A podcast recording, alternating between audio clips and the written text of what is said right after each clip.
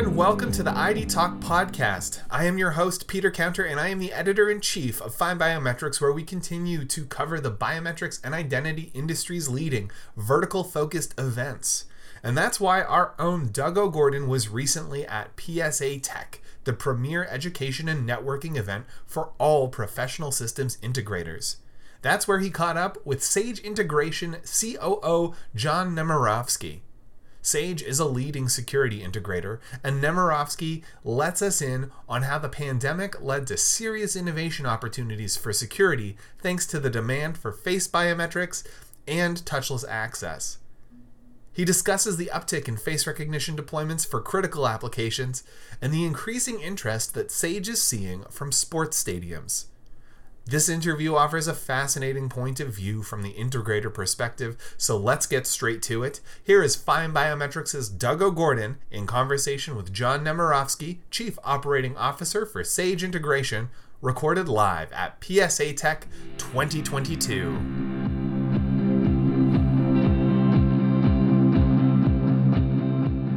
Hi, find Biometrics listeners. I'm at uh, PSA TEC, which is a consortium of the brightest security installing companies on the planet, I'll say, because some of them probably aren't in North America. Uh, I'm talking with John Nemerofsky. He's the Chief Operating Officer at Sage Integration, which is one of the fastest growing integrators in the physical security space. Uh, Sage works with Fortune 100 companies and access control is a major part of their business. John, uh, can you share some of the Sage integration experiences with enhancing uh, the customer experience, both on a mobile, friction, touchless uh, access control solution during the pandemic, and then now coming out of the pandemic in a return to work environment? Absolutely, Doug. Uh, thanks for having me, and a uh, pleasure to talk to you you know, at Sage, we're able to help our clients innovate, and especially through the pandemic, because the majority of our staffs are embedded in in our clients' business. Meaning that's where they go to work every day to support our customer, both both from a service standpoint, installation standpoint, and project management.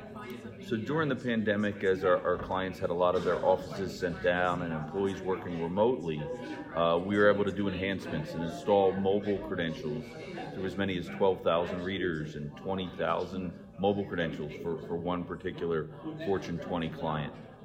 Um, we're able to test facial recognition for its reliability and its AI uh, in, in a, with the idea to get them ready for their associates to come back to work.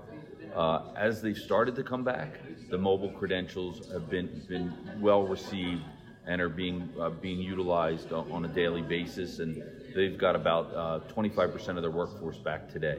Uh, the facial recognition's up and running as a two-factor uh, at a lot of their key uh, key uh, IT rooms and and critical areas to keep them safe. the experience has been the touchless experience that people could use their mobile phone to, to enter a, a full height revolver.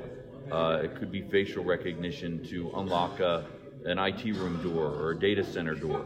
Uh, so the experience has been terrific, uh, both around uh, frictionless mobile and facial recognition for our clients.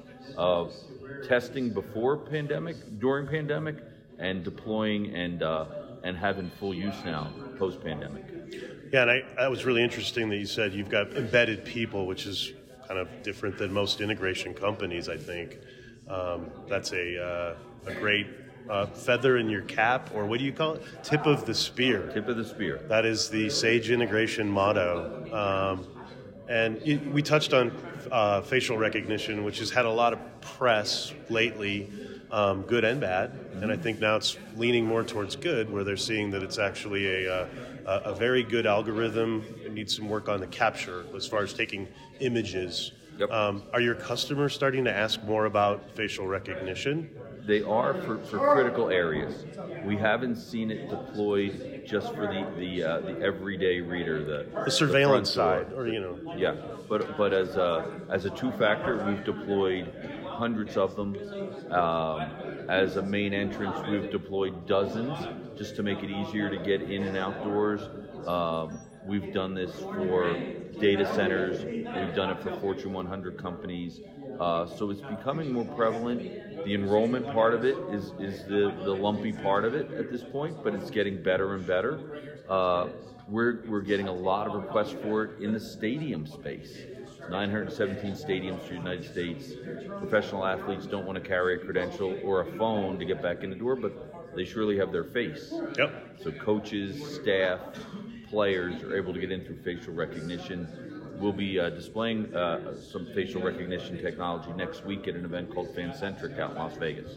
Who uh, is actually a partner of our online summit, which is actually tomorrow, but this won't post until then. But it, we might catch you on the uh, end of May for uh, the IIFX. You can go to iifx.org to check out what John's um, exhibiting at.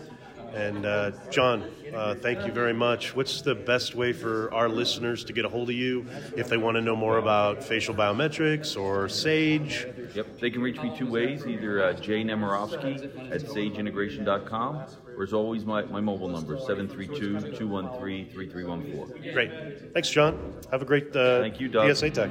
Always a pleasure. Bye bye.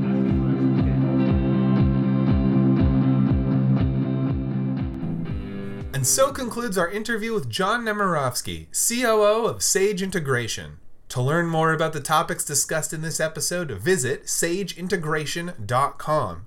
And for more biometrics event coverage, including a replay of the recent Travel and Hospitality Virtual Identity Summit, stay posted to findbiometrics.com. I'd like to thank John for joining us on this episode, and thank you to Doug O'Gorden for conducting the interview. Our podcast theme music is by Logomrad. I have been your host, Peter Counter. Thank you for listening to the ID Talk Podcast.